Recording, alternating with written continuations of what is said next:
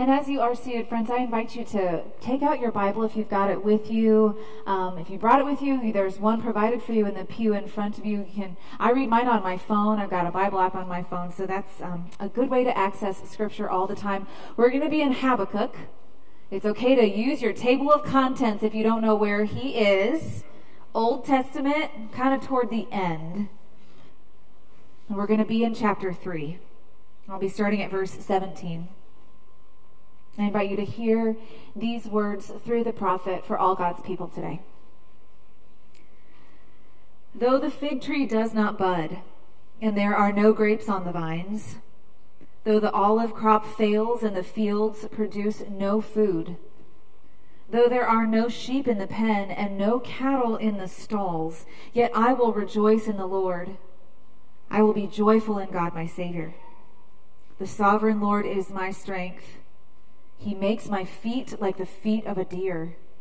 He enables me to tread on the heights.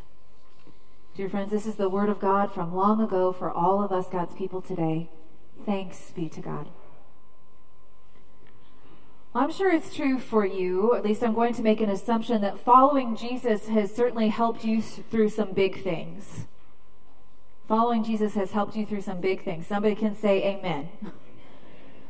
helped you through a health scare, helped you through the death of someone you love, helped you through a relationship that was broken and hurting, helped you through a less than ideal working environment, helped you through your worries about the future.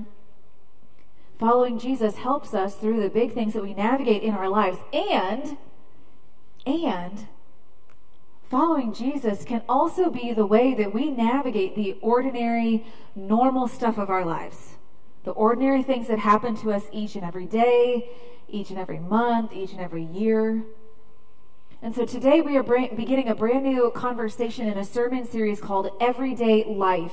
We're going to be having a practical conversation about faith. So throughout this series, we're going to be talking about how our faith influences our everyday lives. Like day to day, when something changes last minute and it makes you feel grumpy.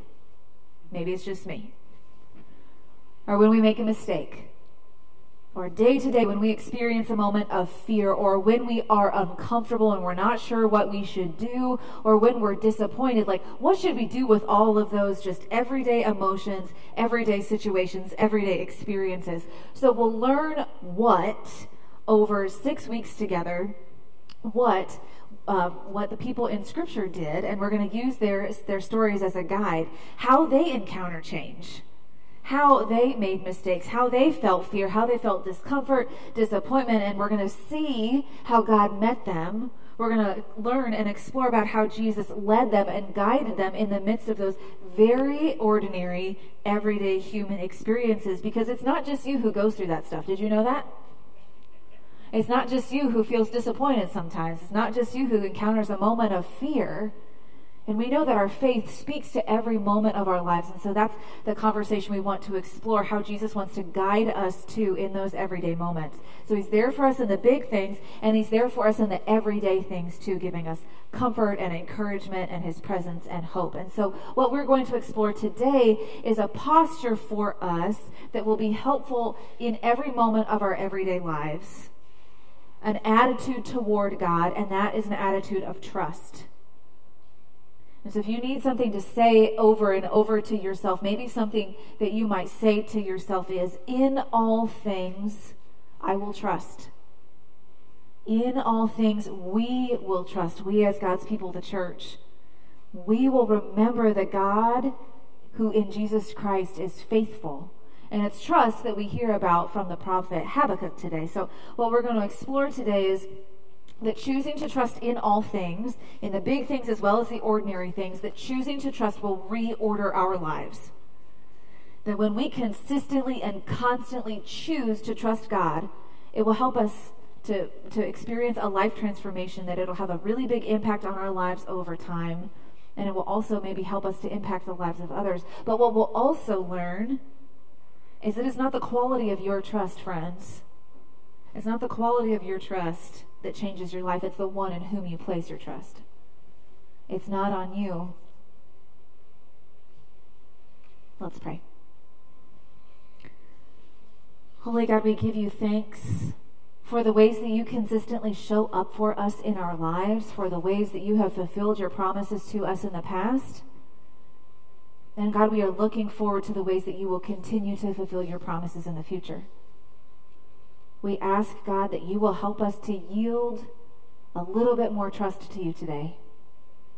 That you will help us to choose trust in an everyday, ordinary moment.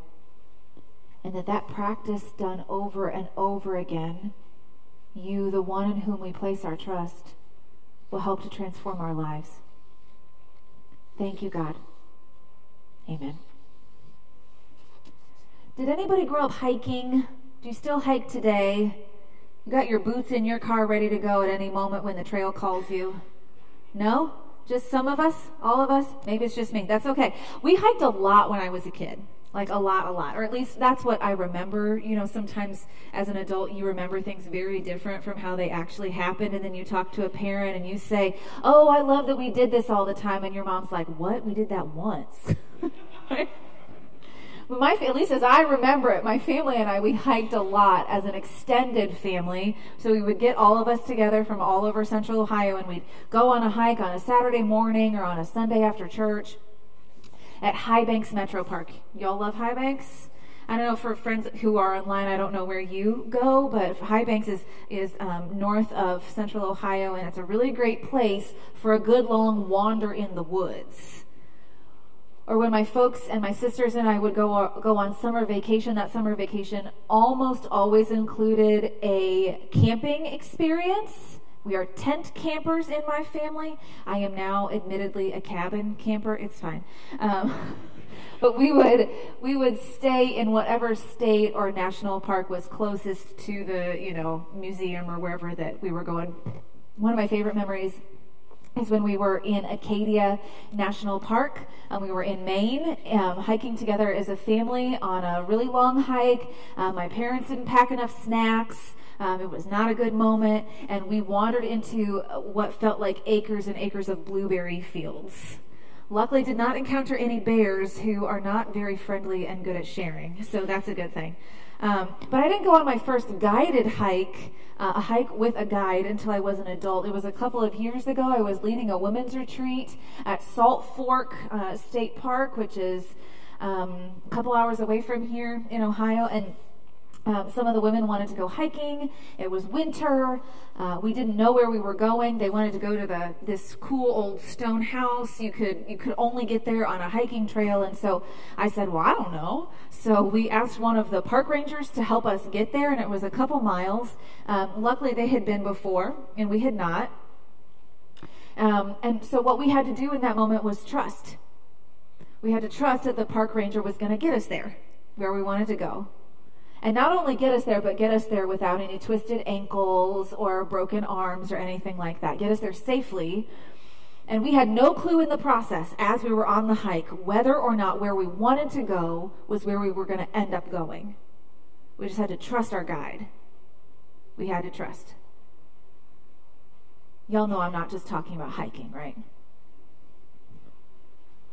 Followers of Jesus, we have to choose trust when we don't know the way, when we've never been before where life is taking us, when we cannot see the trail ahead, when our destination is uncertain, followers of Jesus have to trust that He will lead us and that He will guide us. One of the things that is so incredible to me, we celebrated at Christmas, is that He comes to be one of us. And because He comes to be one of us, He knows the way. He's seen it all. He's experienced the range of human experience. He's felt it all. He's been through it all. He has conquered it all. And we have not. And I want to say to you if you're still a human being, that's okay. It's okay for you to be a human. But because we have not seen it all, done it all, experienced it all, felt it all, we need a guide. We need a guide to help us through life. We need somebody to show us the way, somebody to help us through, somebody to model for us the full capacity of human experience and human love. And for us, that someone is Jesus. We can trust him. He's worthy of our trust. No matter what, he's going to see us through. And so, this, friends, this is the foundational attitude that we work to adopt in our lives each and every day trust. If you need something to say over and over to yourself each and every day, you can say, In all things I will trust.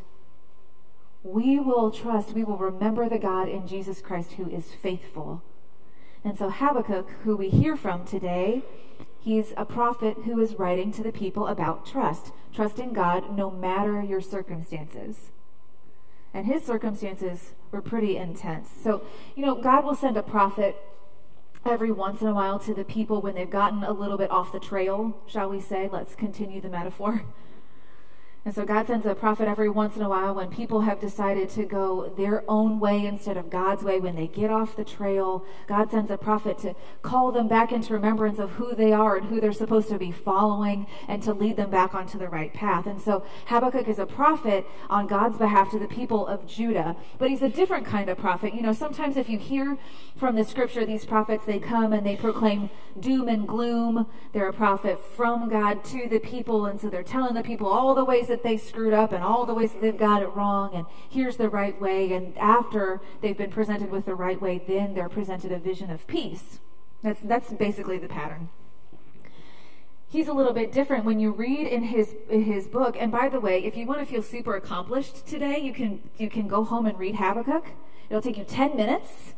And then you can tell a friend, I read a whole book of the Bible today. Okay? So if you want to do that, just go on ahead. Tell me how it goes he's less of a prophet from God to the people and more a prophet from the people to God. Because right there in the start of chapter one, he comes to God with questions that the people are asking.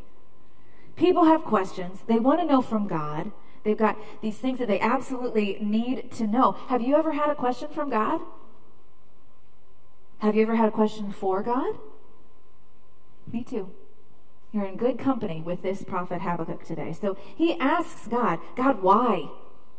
Why do I see violence and injustice among the people instead of your salvation? God, why are we crying out for your help and you're not answering us? Are you even listening? And God says, Why, yes.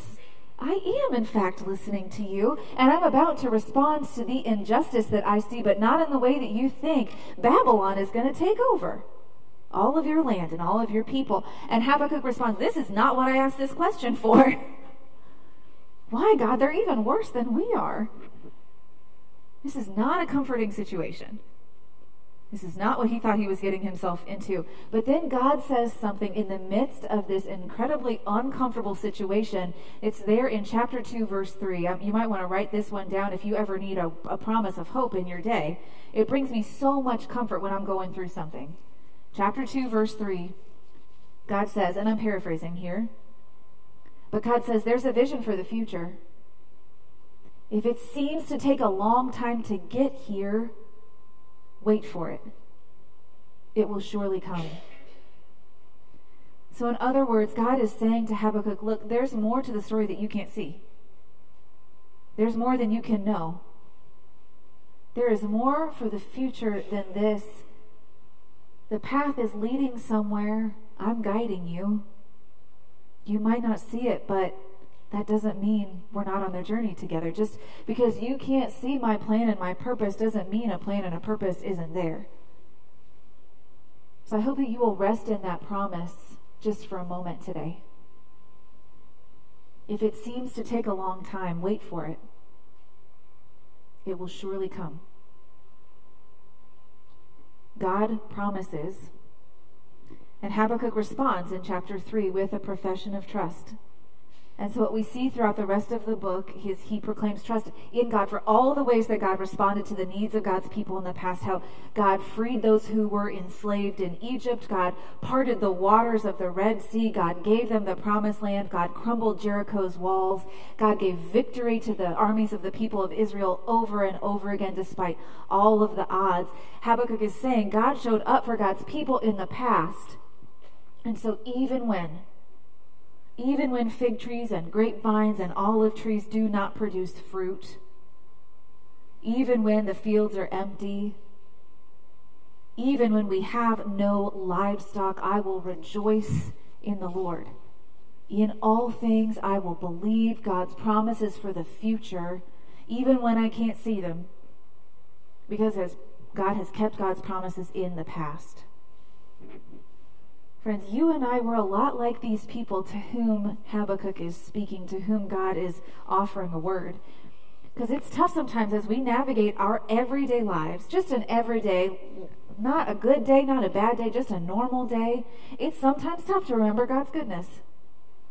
It's sometimes difficult to remember God's presence, to remember God's promise. It's really easy to get caught up in the stuff of life, in the busyness of life, in its complications, in the ordinary things that go on for us every day. It's really easy to lose sight of where we are going or that we have a destination in the first place.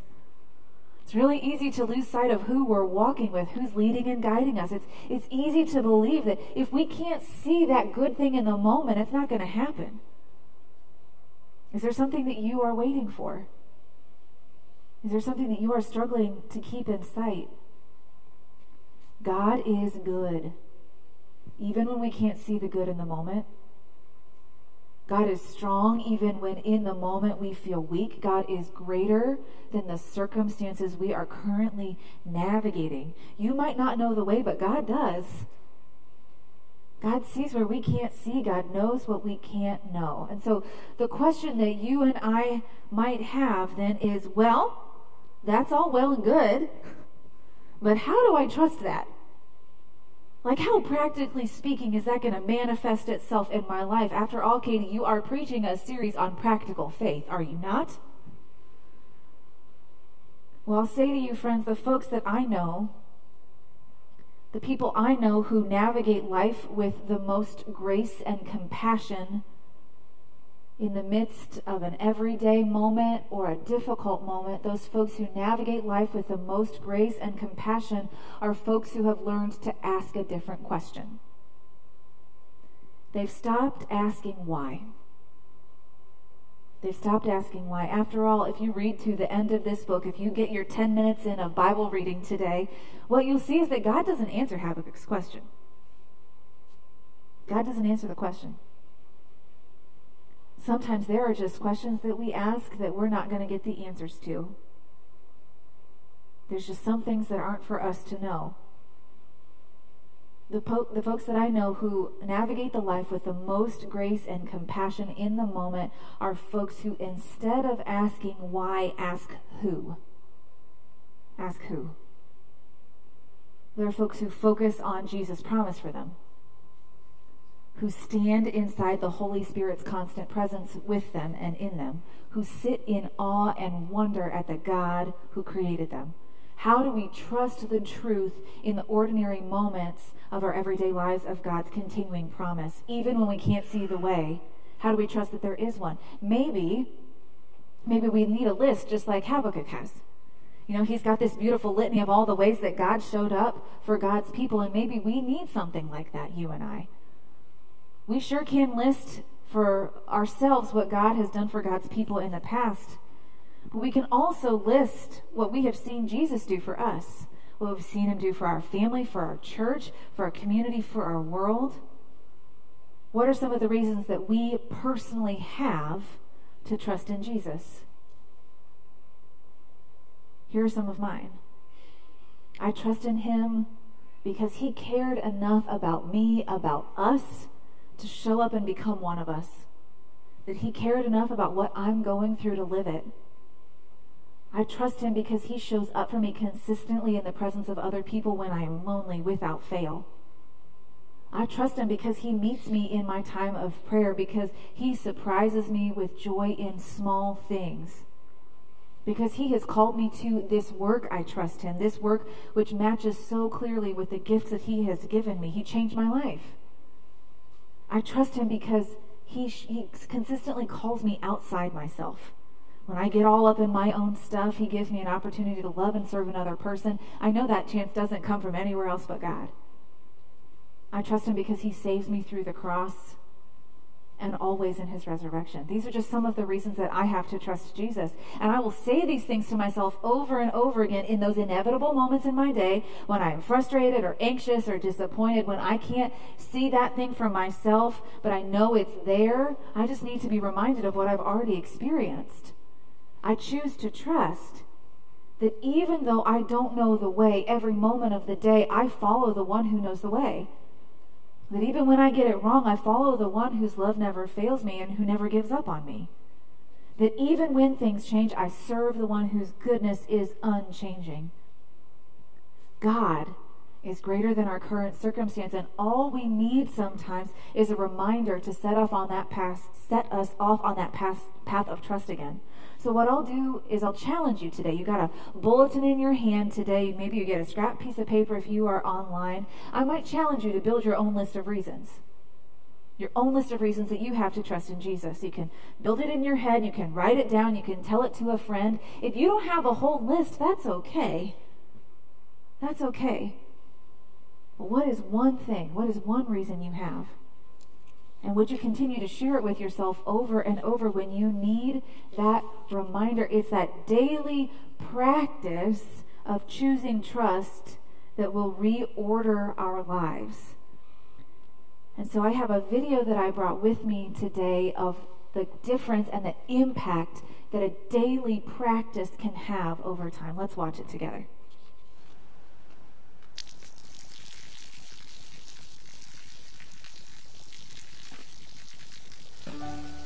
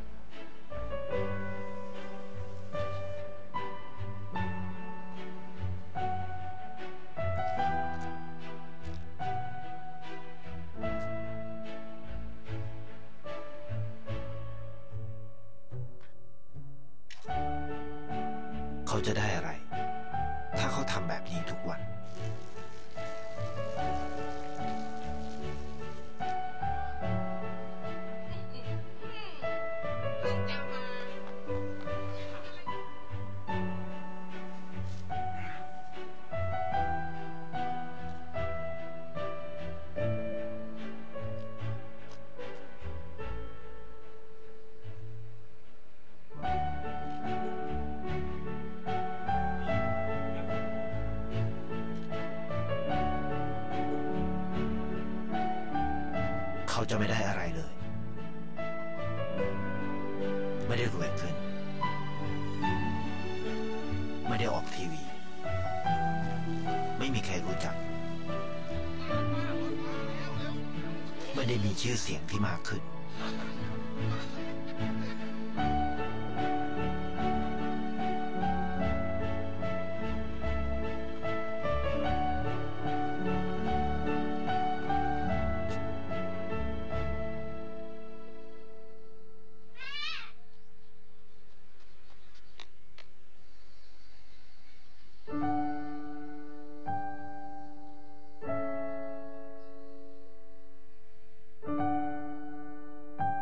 สิ่งที่เขาได้ คือได้แค่ ความรู้สึก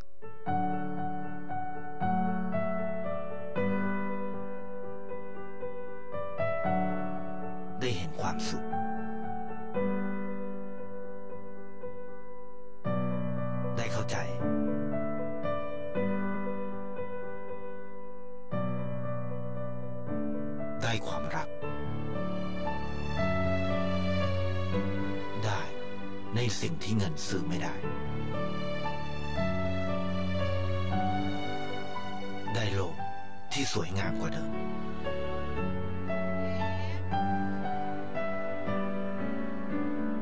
ในชีวิตคุณ อะไรคือสิ่งที่คุณต้องการมากที่สุด ไทยประกันชีวิต เชื่อในความดี Those life insurance companies have some good marketing people, don't they? Each and every one of those actions by themselves might not amount to much. But over time, look at how they transform a life.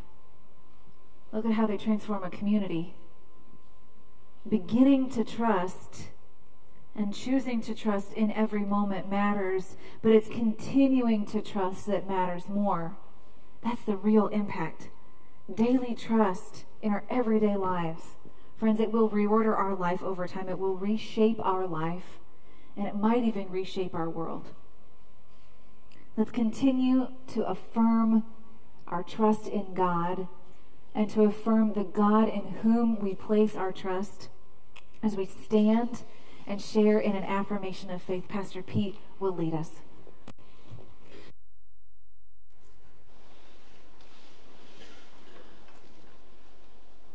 Would you join me? We are not alone. We live in God's world.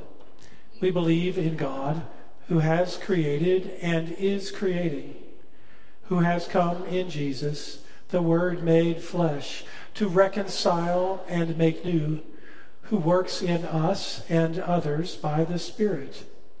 We trust in God.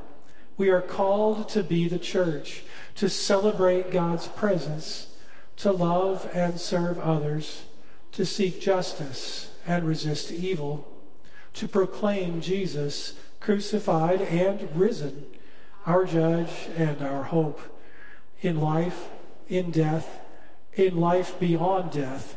God is with us. We are not alone. Thanks be to God. Amen. Let's sing.